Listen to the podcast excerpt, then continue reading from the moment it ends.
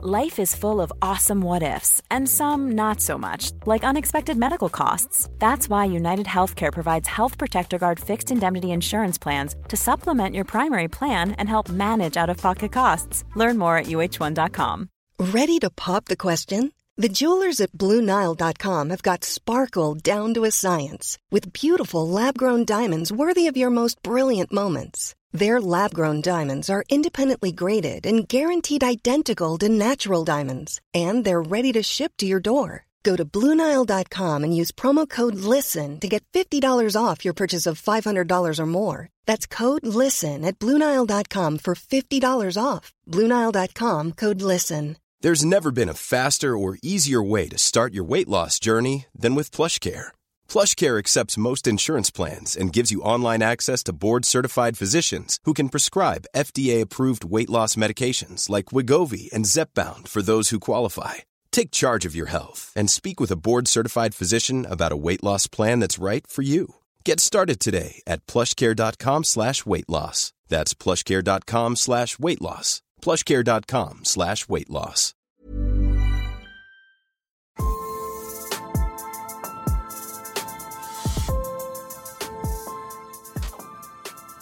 Michael Mosley på besök. Mest känd kanske för 5.2-metoden. Och du träffade honom, Maria. Ja. You don't have to go out for a 10 mile run. You can just do a few press up squats. You know, uh, you can run up and down the stairs. You can. Three times 10 minutes. Uh, absolutely. Yeah. Just what they call exercise snacking. We got a group together and uh, we did three different activities. One of them was singing together as a choir. Uh, another was getting on an exercise bike and cycling like crazy for about half an hour. And the third was reading a dishwasher manual. Basically, oh my god, you! Välkommen kära lyssnare, det här är Hälsorevolutionen. Podden för dig som längtar efter att leva mer äkta, starkt och månar om personlig utveckling och hälsa. Jag är Karina Lundstedt, poddens producent och förläggare och vi har förmånen att få möta de ledande hälsoprofilerna här i podden. Nyligen var Michael Mosley på besök här i Sverige, den brittiska vetenskapsjournalisten och läkaren som ju har blivit mest känd kanske för 5.2-metoden. Och du träffade honom, Maria. Ja, hej Maria Borelius här, vetenskapsjournalist och biolog. Ja, det blev ett jättekul samtal. Dels för att Michael är både smart och noggrann med den forskning han eh, letar fram. För att han brinner för folkhälsa, tar mm. lite annorlunda grepp.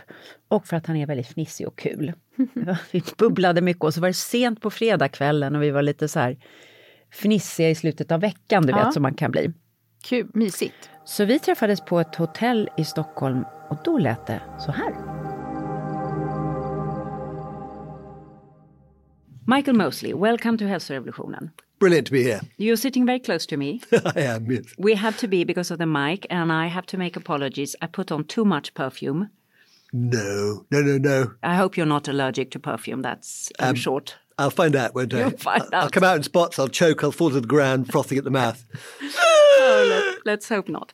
You became a household name in Sweden through uh, your 5 2 diet. Why do you think this became such a popular route into intermittent fasting and strengthening your health parameters? I think it's because it was really simple. The title alone kind of told you what it involved that you um, were expected to eat healthily, normally for five days a week, and then cut down for two days a week. So most people understood that. And it also sort of plays into, you know, a long history of the intermittent fasting, or at least fasting in its different forms. All the great religions have advocated fasting. And so I think it tapped into something which was already there.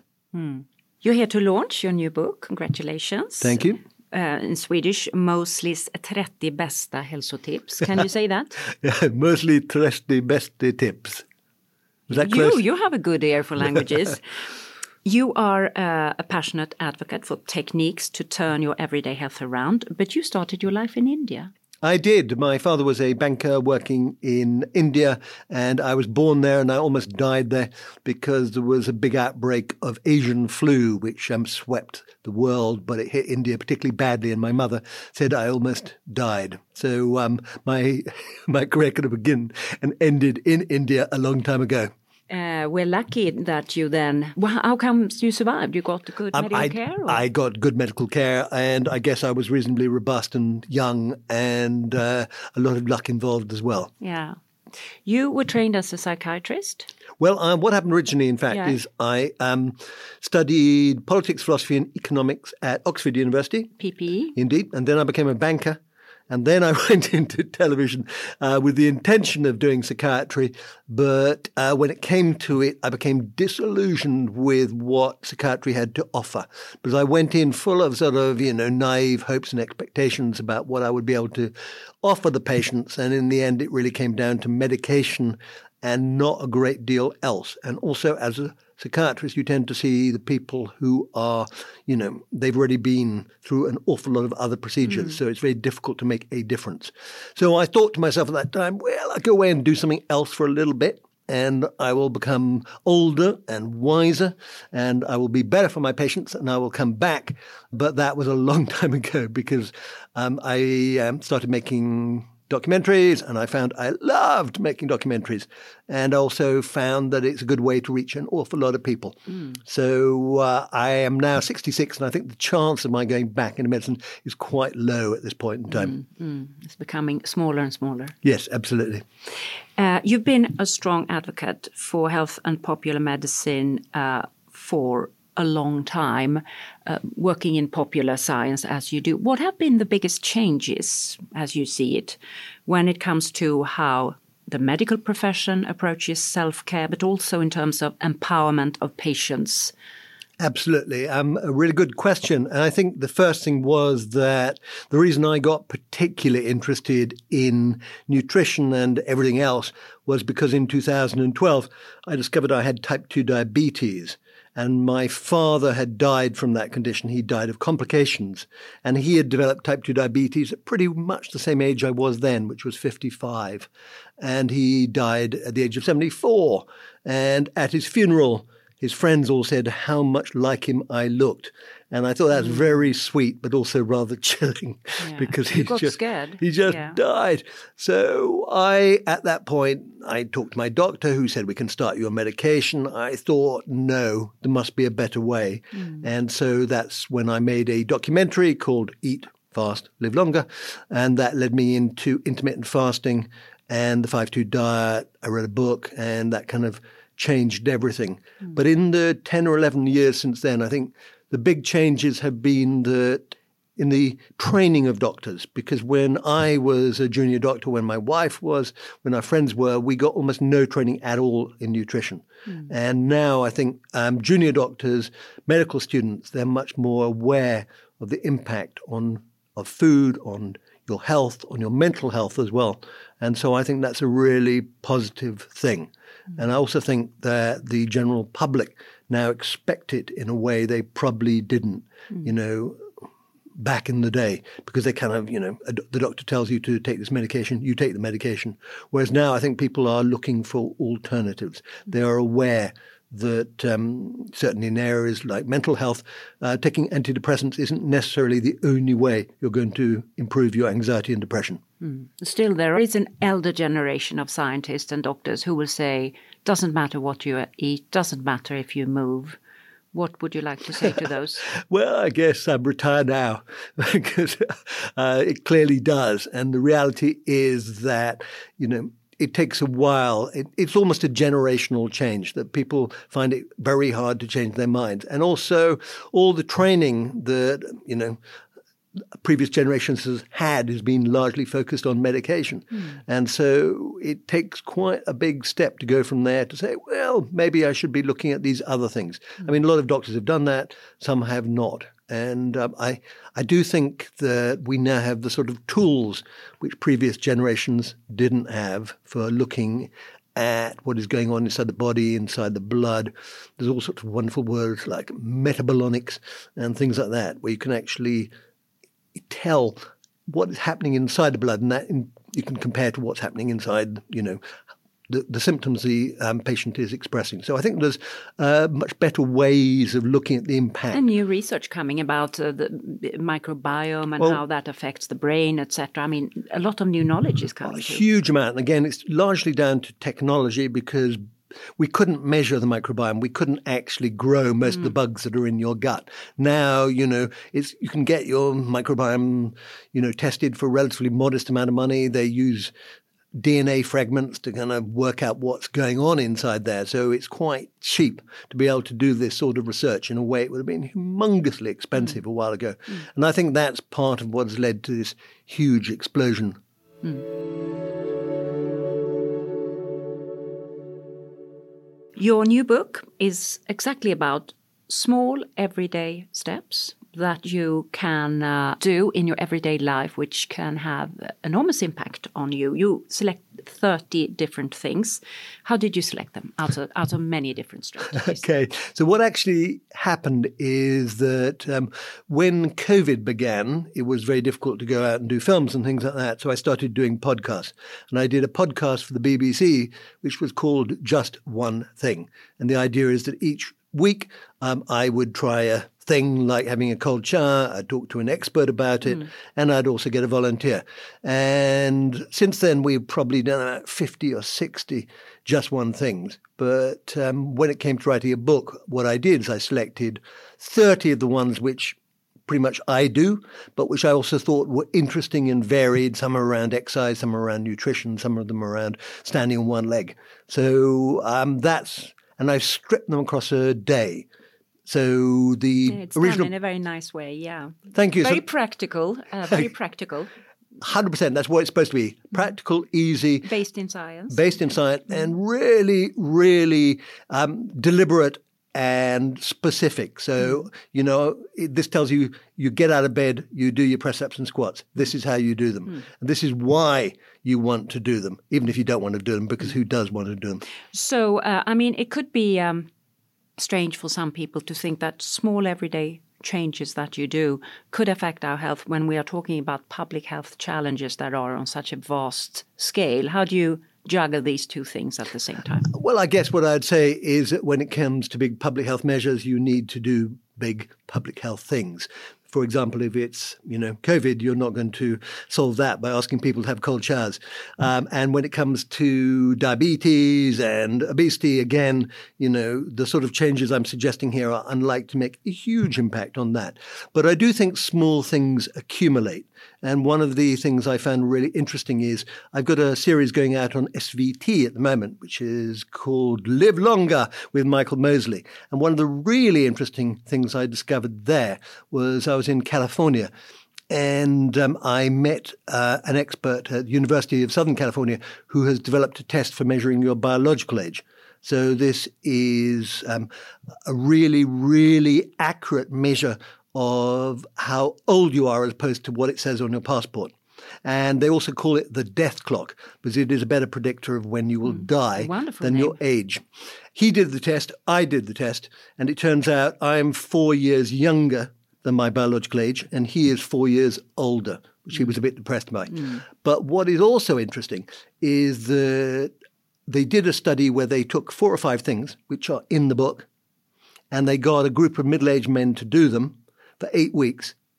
And at the end of that period, they had reversed their biological age by two years. Mm. And this is a small randomized mm. controlled trial. And I don't and promise you a short you, period a time. short period, but nonetheless really interesting. So I can't promise you if you buy the book, mm. you will become younger. Mm. But if you do some of the things in the book, mm. you may well improve your health, and who knows, it might make you younger. But this is super interesting. I think the ability to measure your biological age is really, really extraordinary. And mm. this is uh, called an epigenetic test. Mm. It's called the Clock Foundation, and it's a non-profit thing. You can actually send off. You know, it costs. It's not very expensive, but they'll send you a sample. You um, take your blood, send it back to them. Is mm-hmm. that something you'd be interested? Would you like to know your biological age? Yeah, I would love to. Okay. I would like. Is it the degree of methylation or? Absolutely, mm. 100%. You're on the ball. So, what it's doing is it's measuring the extent to which your DNA is methylated. Mm. So, they can give you a score for your whole body, but if you really want, they can also score your organs. So, they can, you know, whether. So it- if the uterus is older than the brain or the other way round. absolutely. wow, And it turns out in women, for some reason, the breast is the oldest part. That's I don't know why. Yeah. But anyway, what's really interesting about the epigenetic test is firstly, it is incredibly reliable. It's certainly the best we got at the moment. But secondly, once you have it, you can start testing things and seeing whether the sort of things I'm writing about can actually affect and alter your biological age. Because most of the things I write about are things which will reduce your blood pressure, or they will make you stronger, or they will give you better balance. But the idea that they might fundamentally alter the aging process itself, I think, is kind of kind of mind-boggling, and I hope it's also motivating. So, uh, Very, very, and at the foundation of everything, you have wonderful routines in here, and you give a lot of encouragement for a lot of things I love to do myself. excellent. The morning light, the meditation, the cold showers, the oily fish. And we talk a lot about that in the pod, but I would like to bring up a few things. So, uh, exercise. You talk about exercising with less intensity, but more often. What do you mean by that? Absolutely. It's not so much the intensity, but it's essentially saying to people you don't have to go for a run every day because um, if they think that, they probably won't do it. But a lot of people, you know, they don't enjoy running or they don't enjoy, you know, Are, are exercising. you a runner? I'm reluctant runner. I had some, I had myself measured a while ago. There's a uh, test uh, where they measure a thing uh, which is called your endocannabinoids. These are Yeah, cannabis-like substances. Okay, so I joined three people who like running, and we went for a two-mile run in the park. And at the end of that period, we had our bloods taken again. And the others, their endocannabinoid levels had soared. Yeah, they were feeling terrific. euphoric. And I was completely flatlining. It, I, at no point, at no point at all, did I get any pleasure from going for the run. So, what do you get your endocannabinoids Uh, singing. Singing. I did yeah. another study where I did singing, but Yeah. there is an evolutionary argument which essentially goes uh, that we evolved as a tribe, you know, and you need different people. You need some people who love running because they've got to go out and chase the wildebeest. Mm-hmm. But you actually want most people not to like running because they've got to stay at home and save the calories. Mm-hmm. You don't want to be going off and burning calories unless you have to. So that is the challenge, mm-hmm. I think, for public health. Most people don't like running and will never like running. It's not in them. So and someone you have to in find the tribe has to be a singer. Exactly. Someone has to be a singer. Singer, exactly. and that's you. Indeed. I, I suspect quite a lot of people in the tribe could be singers. Could be singers. Absolutely. So, just going back to your original question, one of the things I would say is that you can build in short moments into your day. Hmm. You don't have to go out for a 10 mile run. You can just do a few press up squats. You know, uh, you can run up and down the stairs. You can. Three times 10 minutes. yeah. Absolutely. Just what they call exercise snacking. Makes- Seems to be a very good way of doing It's it. It's a good concept, yeah.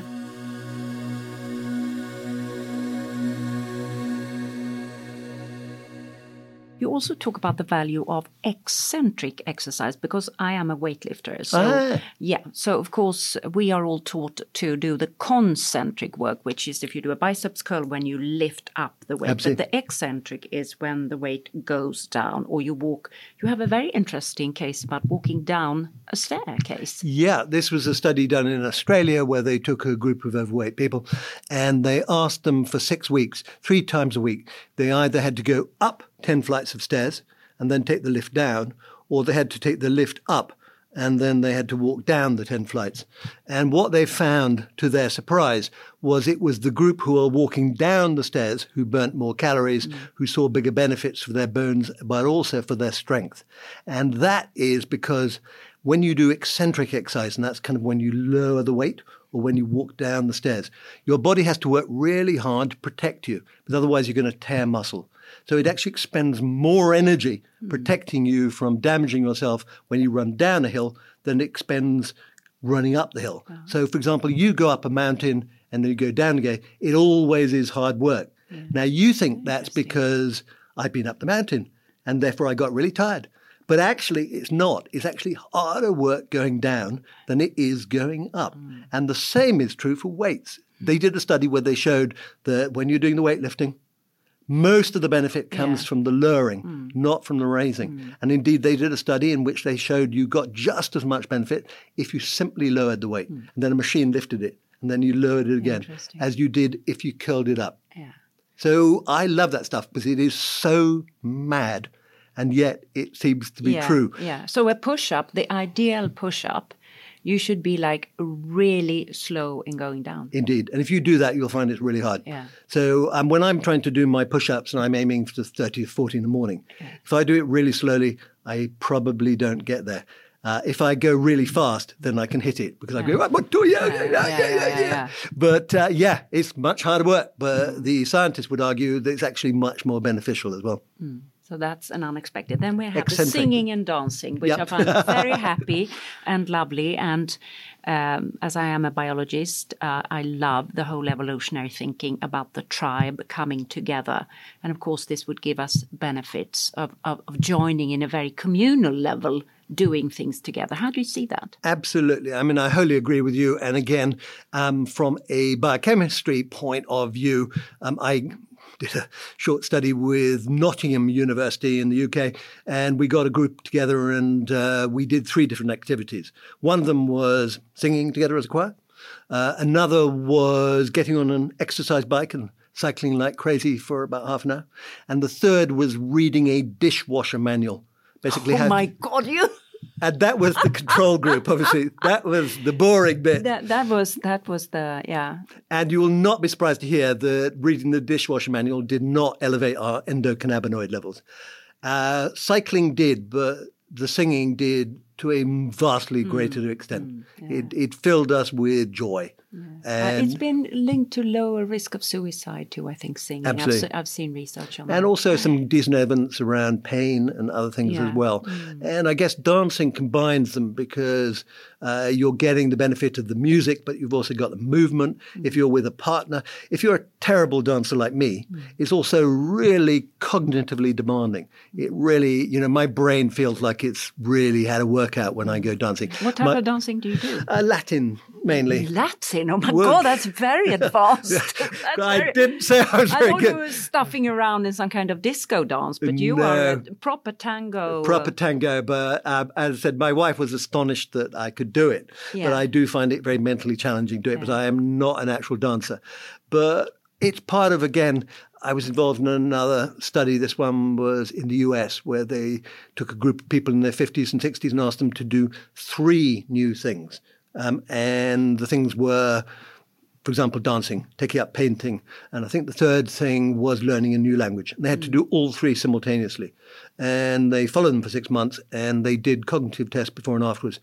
And at the end of that period, they were scoring in memory and things like that, similar to somebody maybe 20 or 30 years younger. it had a massive effect on the, and it was a combination of three really challenging things. Yeah. Is but it they the weren't corpus callosum connecting the left and right hemisphere? Could well be. I don't think they really Yeah. know. Yeah. I mean, they just know that um, the researcher said it's kind of like children. The way that children learn is they don't just, you know, do learn one thing. Hmm. They learn lots of things all at once. And we assume that we've lost that ability. But she says, no, we haven't.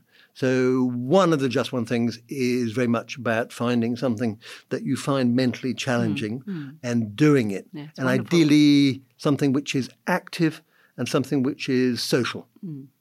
So, what is your thing learning? Is it the dancing? Well, the dancing is one of the things, and I'm also uh, trying to improve my French, which I've been sort of learning on and off for about 40 years. Maybe I should learn some Swedish because that looks very challenging. You, you, yeah, yeah, yeah, proper Viking language. Yeah. And you have another thing which I absolutely love, which is the power of green plants. Absolutely. I uh, I think that is there's a sort of theme which runs through the book and through the podcast, which is embracing nature. Mm. Yeah. So you and go out in the morning. so important? I think again it's back to that sort of primeval thing, isn't it? That mm. we emerged from mm. green spaces, well, at least you know, the plains of Africa, where I suspect it wasn't that green for a long time. But there is some lovely studies looking at the benefits of, um, you know, having at least five or six plants. It started with studies conducted by NASA, uh, where they put these plants into a closed environment to get rid of some of the sort of noxious chemicals that leach out of our furniture and things like that. In this case, it was obviously the space station. Uh, but since then, there have been quite a lot of studies Australia, Norway, looking at the benefits of introducing more green plants into an environment. And particularly when you take them away, people notice and mm. they get really grumpy. Mm. So, um, like you, I just I like looking at plants. I, you I, even suggest plants, and it's interesting because I have a friend who is from South America, and she was always recommending to me the aloe vera. Oh yeah, which you suggest. Yeah. Uh, you have um, rosemary, yep. rosmarin in Swedish. You have the peace lily, yep. fredskalla. What uh, characterizes those plants that you have suggested in the book? I think they're um, fast growing. Mm. They do well in relatively low light, so indoors. And there is some sort of science around their benefits in terms of removing volatile organic compounds from the air. Mm. So um, I think there's reasons. Mainly, they're really tough. They're quite hard to kill. Yeah, the aloe vera you can stand forever. You're like, hello, I haven't watered you for a month, and you're still there, which is a very good plant yeah, in my book. You even talk, uh, and I actually told one of my sons about this about computer games. Yeah, and he was like, finally, finally, I'm getting some support that it can actually be beneficial for us. In what sense? Yeah, I was really surprised and very disappointed by this because yeah. I've been telling my kids for a very long time, and they're now in their sort of 20s and 30s, that they shouldn't be playing computer games, but they should be reading books or doing something like that. So um, I was speaking to a professor from uh, Geneva, and she started with that view as well. But when she looked into it, she concluded that actually playing computer games can be sociable if you're doing it with other people. Uh, it demands, particularly if you're shooting zombies or something like that, you know, you have to kind of pay attention. You have to shift your focus from this thing to that thing. Mm. Uh, you have to, if you're working in a team, all these things are very good for, you know, cognitive ability. Now, I tried doing it, but I was terrible because obviously I'm starting about 40 years too late. So my kids tried to let me play with them, but I was so terrible they booted me out of the game. You, so that's one of the just one things I. You maybe you have to play with people your age. I think that might be a whole new thing. We could set up. we could hold. We could start up. You know, uh, clubs for people. Uh, yeah, whose kids are in their thirties now won't play games with them. Yeah, and a whole new international competition.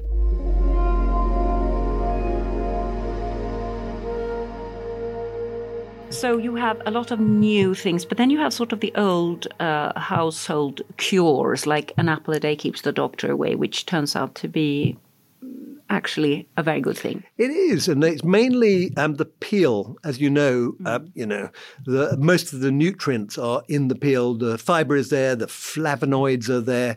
And I was speaking to a researcher from Australia, and she was explaining why the peel gets down into your gut, mainly undigested. The fibre gets down there, and again, that kind of boosts the good microbiome, the good microbes down there, and they produce chemicals which seem to be good for your mental health and your physical health. And I just wondered why did I spend my youth peeling potatoes and apples mm. and mm. things like that when actually I was just chucking away all the good stuff. Mm. And I, the hours I spent peeling potatoes. And these days I just brush a bit of dirt off them mm. and rub them down a bit and I just eat them. And with apples, I eat the whole thing and sometimes even the stalk. So that's probably going a bit far. that you have a strong stomach. Uh, so one of the things I like about this very humane uh, book is that you also give some practical ideas on how to implement new strategies in your life. Because we can have a lot of knowledge, but then to make it happen in yes. our lives.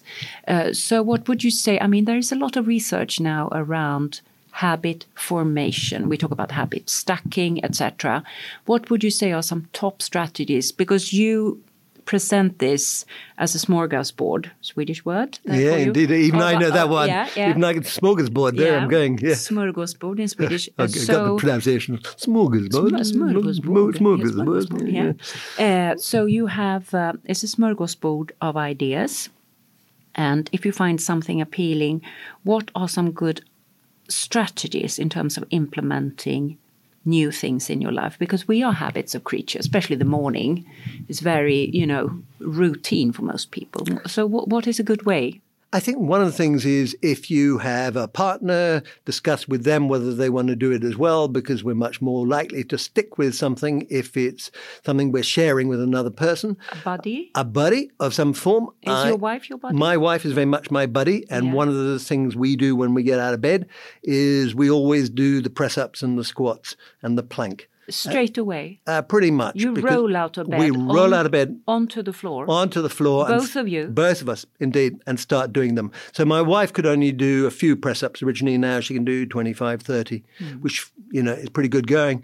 And obviously I try to outcompete her. And uh, if I'm not feeling like it, she tells me I should do it. And when I'm not feeling like it, I tell her to do Hmm. it.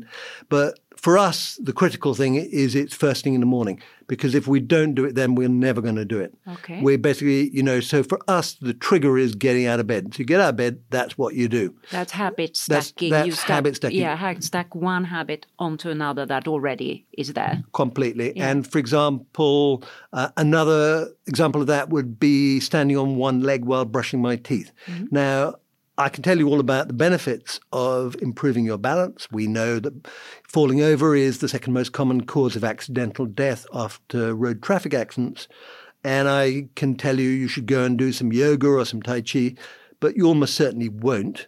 But if I say to you, why not practice standing on one leg while you're brushing your teeth? Um, we do that anyway. We do that twice a day. Um, you should ideally use an electric toothbrush anyway. So that's what I do. I basically stand on one leg. I haven't yet got to three and a half minutes. Uh, And I have uh, my stepsister is a, a doctor, and she uh, took this one step further. okay. Left leg in the morning, right leg in the evening. Okay. Very good. It's smart, isn't It's it? smart, exactly. smart. And another thing you can do eh, while you're there, if you really want to, is you can do hopping on one leg, uh, because um, While you are brushing. while you're brushing, it Now probably you're going into dancing. Now this is I would call a new dance. Uh, no, the reason why you might want to hop is a study which was done relatively recently in the UK, which showed that if you can, you do 10 hops, five sessions, about 50 hops a day. And they did a study where they got them to hop on one leg and not the other leg. And this led to a significant improvement in the bone density as well as the strength of the leg being mm. hopped on. So if you are at risk of osteoporosis or something like that, it wasn't just the leg, but it was also the hips that improved. So mm. if you are um, at risk of osteoporosis, then hopping is one way to go. Mm. Well, So there you go. You could transition Yeah. from standing one leg to hop your leg. Yeah. I'm not sure the brushing your teeth at the same time would be perfect, but It yeah. But seems it, like it could be something you could attach to the to, thing you're to already- another thing, yeah. Absolutely. Waiting for your tea kettle to boil or something, you're hopping a little. Bit. You're bit. hopping a little bit, Yeah. or you're doing a few squats or something like that. So that's one of the things. The other thing is to keep it really simple, because if it's complicated or it is very ambitious, um, you're probably not going to do it. So if you go, "Oh, I'm going to run a marathon Yeah. uh, in March," then it's unlikely you will actually get round to it. Whereas if you think, eh, "I will try and see if I can get up to ten press ups." Uh, by March, you're more likely to succeed. And I think the reason that in the book it kind of works is because I offer you a choice of things. Some things are harder than other things. I hope what happens is you give it a go, you incorporate it into your life. It becomes an easy thing to do. You don't have to think about it because it becomes attached. And then you look around and you go, well, okay, perhaps he knows what he's talking about. Maybe I'll look for one of those other things hmm. and then I'll add that in. And that way you start to build and build. I mean, some of the things also are, they sort of complement each other. So What's the lowest hanging fruit in the book? the lowest hanging fruit is probably drinking more water. Um, so most Or of us eating an apple a day? eating an apple a day. But this was a very simple piece. Of, we all know we should drink more water, Hmm. but how much, when, how is confusing. So the simplest advice is you drink a large glass of water with every meal. Because you're having a meal, why not drink a large glass of water? Now there is some evidence that this will, you know, can help with weight gain, but primarily it's about keeping you hydrated. And the expert I spoke to said, look, people assume that thirst is the cue, but in fact, thirst is not a terribly reliable cue. You can become quite dehydrated. So his thing was drink three large cups of um, water a day and with tea and coffee. And you should aim to have seven wheeze a day. You should go to loo seven times. Seven times, okay. Seven, so like five a day for fruit and vegetables, seven wheeze a day. Okay. And one advantage of that as well is it means you'll get up more. So you're sitting at your computer and you're watching something and you're lost in it and you suddenly, oh, I must go to the loo. Mm. So that gives you the incentive to do it. So the water has got several, it's doing several things at once. And I like that. Perfect.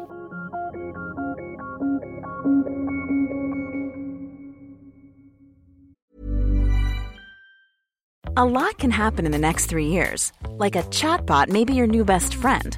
But what won't change? Needing health insurance. United Healthcare Tri Term Medical Plans are available for these changing times. Underwritten by Golden Rule Insurance Company, they offer budget friendly, flexible coverage for people who are in between jobs or missed open enrollment. The plans last nearly three years in some states, with access to a nationwide network of doctors and hospitals. So, for whatever tomorrow brings, United Healthcare Tri Term Medical Plans may be for you. Learn more at uh1.com. Many of us have those stubborn pounds that seem impossible to lose, no matter how good we eat or how hard we work out. My solution is PlushCare. PlushCare is a leading telehealth provider with doctors who are there for you day and night to partner with you in your weight loss journey. They can prescribe FDA-approved weight loss medications like Wegovy and Zepbound for those who qualify.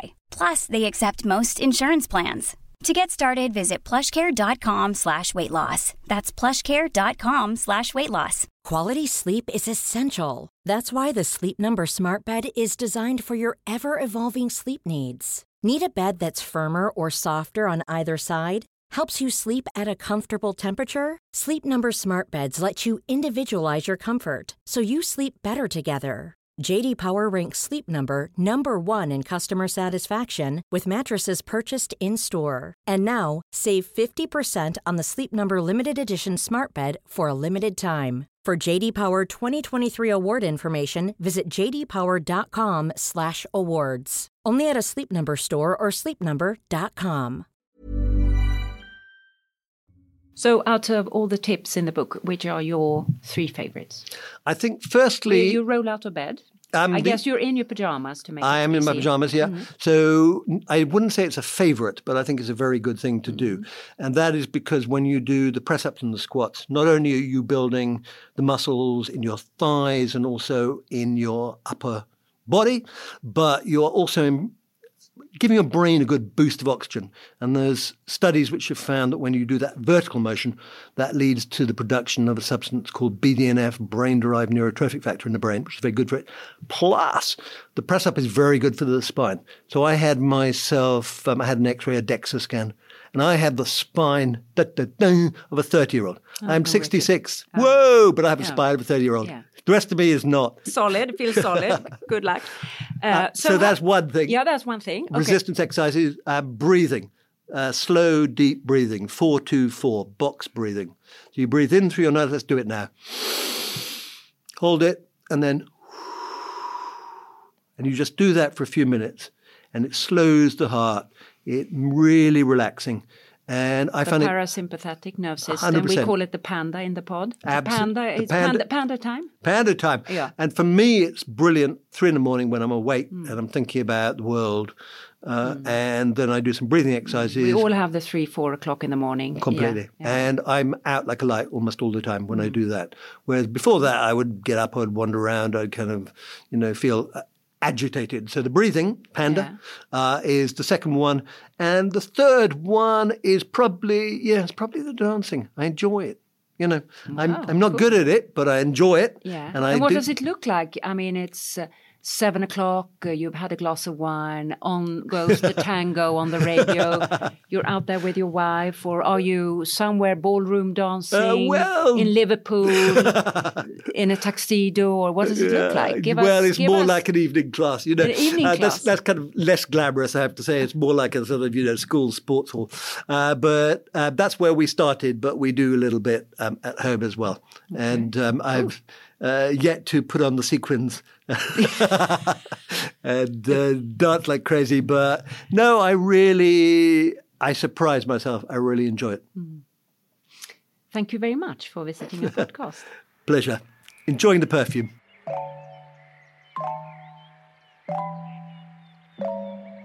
Det var Michael Mosley som pratade om värdet med att äta äpplen och äpplen med skal. Så jag tänkte att veckans växt får bli äpplet.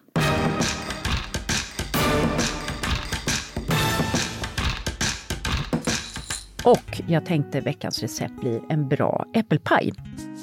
Vi får en härlig äppelmix här med en topping av valnötter, russin, kokos och dadlar. Okej, okay, du behöver själva fyllningen. Fyra äpplen, två deciliter russin, tre matskedar citronjuice och tre medjoldadlar. Det är de här lite större eh, dadlarna. Ta ut kärnorna då på dadlarna. En tesked kanel, två teskedar kokosfett och några matskedar vatten. Och så ska vi göra en topping och då har du 5 deciliter valnötter, 2,5 deciliter russin, 2 deciliter riven kokos, 4 medjoldadlar, en halv tesked salt och en tesked kanel och två matskedar ekologiskt smör. Okej, börja med att ställa fram smör och kokosfett så att det mjuknar.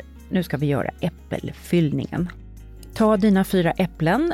Två av dem skär du i tunna skivor. Ha alltså kvar nu skalet så att vi får de här hälsoeffekterna som Michael och jag pratar om. Och två av äpplena skär du i små, små kuber. Och så lägger du skivorna snyggt i en pajform, så där i runt om. Häll på två matskedar citronjuice så att äpplena inte blir bruna och ställ åt sidan. Nu kör vi resten av äppelfyllningen i en mixer. Vi tar äppelkuber, russin, dadlar, kanel och vatten. Och så strör du den här äppelmixfyllningen ovanpå äppelskivorna. Så fyllningen består nu dels av äppelskivorna och dels av den här mixerblandningen som är lite mm. lösare. Mm. Dubbeläpplen, vad säger du om det? Underbart. Underbart. Älskar äpplen. Ja. Och sen ska vi göra toppingen Hacka valnötterna fint, skär medjolldadlar i mindre bitar, blanda ihop med russin, kanel och kokosflingar och nyp ihop toppingen med smöret. Och så klickar man toppen, toppingen på äppelfyllning och in i ugnen 200 grader ungefär 20 minuter. Mm. Gott i gott! Gud vad gott! Får man ta lite vaniljsås till? Ja, lite absolut. Vaniljglass? Mm. Ja, absolut kan man göra det. Men man behöver inte alltid ha smör eller, eller framförallt mjöl och socker. Nej. Man kan göra väldigt mycket gott Verkligen. med nötter och dadlar Mm. och så vidare. Mm. Ja, eh, det är spännande med Michael Mosley tycker jag med hans passion för folkhälsa. Mm. Ja. Och han testar grejer och eh, sen är det fantastiskt att ha BBC som en plattform. Mm. Och de satsar på vetenskap Mm. ordentligt. Ja. Han berättade för mig, han gjorde, han var i Australien och gjorde The Australian Health Revolution när de var ute hos eh, ursprungsbefolkningen, Mm. de här aborigines som har mycket diabetes och testade fasta på dem. Mm. Alltså det, jag tror att det är få tv-bolag i världen som har råd att Alltså wow! skicka någon för att hantera aborigines hälsoproblem, men BBC kan göra Ja, det. ja. Och de kan också sen sända den där tv-serien. Så att han gör en väldig nytta för... Verkligen. Och 5-2, du har väl testat Ja, det? testade jag och Anders. Och jag har ju aldrig liksom hållit på med massa olika dieter så, men det var just att det kändes så enkelt och konkret. Två dagar i veckan Mm. så hade jag med mig lite små morotsstavar och, och någon liten kanske bit tonfisk eller någon, någonting som jag åt För på att lunchen. fästa till det. med- Ja, ja. Någon lite fin krisp hade jag också, Mm, för det var ju väldigt eh, ja, eh, få kalorier i. Mm, mm. Men eh, jag mådde bra av det, så att det var min första, eh, där jag gläntade på dörren till att eh, lägga in eh, fasta på olika sätt. Mm, Så det, Nu kör jag ju precis, eller ja, som du fast inte lika mycket, med, med periodisk fasta lite var och varannan dag. Så. Mm. Och det har han verkligen hjälpt till att Ja. popularisera den forskningen, Mm. vilket är väldigt fint. Du har lyssnat till Hälsorevolutionen. Eh, vi kommer ut varje vecka, minst en gång i veckan är det Ja, numera. vi kör ju lite bonusar också, försöker vi. Både puffa för gamla repriser, Mm. så att vi, för er För nya alla lyssnare. nya lyssnare, Ja, precis. och ni är så många, det är så kul Ja. att ha er här.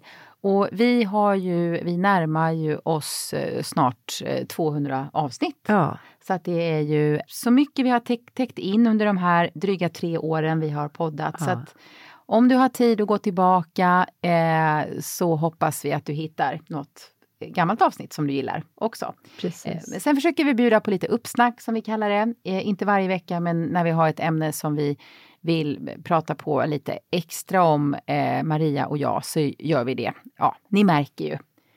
Om ni eh, väljer att eh, eh, prenumerera, då får ni ju små notiser om när det Mm. kommer ett nytt avsnitt. Mm. Hör gärna av dig om du har frågor. Jag blev lite eh, pepp här när jag sitter och funderar på och pratade med Michael att vi ska, kanske skulle komma tillbaka till det här med fasta. Händer mycket på det området. Och det är någonting som allt fler har börjat testa. Jag ser det också när jag är ute och föreläser. Mm. Många är nyfikna på den här tekniken och vill veta, Mm. jaha, om jag tar en kopp kaffe, har jag brutit fastan då? Och Exakt. så vidare. Ja, vi Alla- gjorde ju den, den, den, här lilla Miniserien. miniserien. Just det, med- kan du gå in och lyssna Ja. på om du är intresserad. Som handlar väldigt konkret om hur man fastar, vad Mm. man gör under fastan för att orka och hur man bryter fastan. Mm, det var i slutet av augusti som vi eh, kom med de tre Ja, vad hette eh, den delarna. igen? Hur döpte vi den? Mikrofasta. Mikrofastan. Ja. Där, kan du, där finns massa bra fastetekniker i den. Vi säger väl var rädd om dig. Ta hand om dig, vi ses snart igen. Hej då.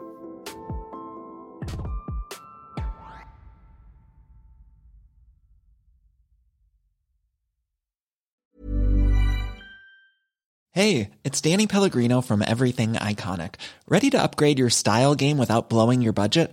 Check out Quince. They've got all the good stuff shirts and polos, activewear, and fine leather goods, all at 50 to 80% less than other high end brands.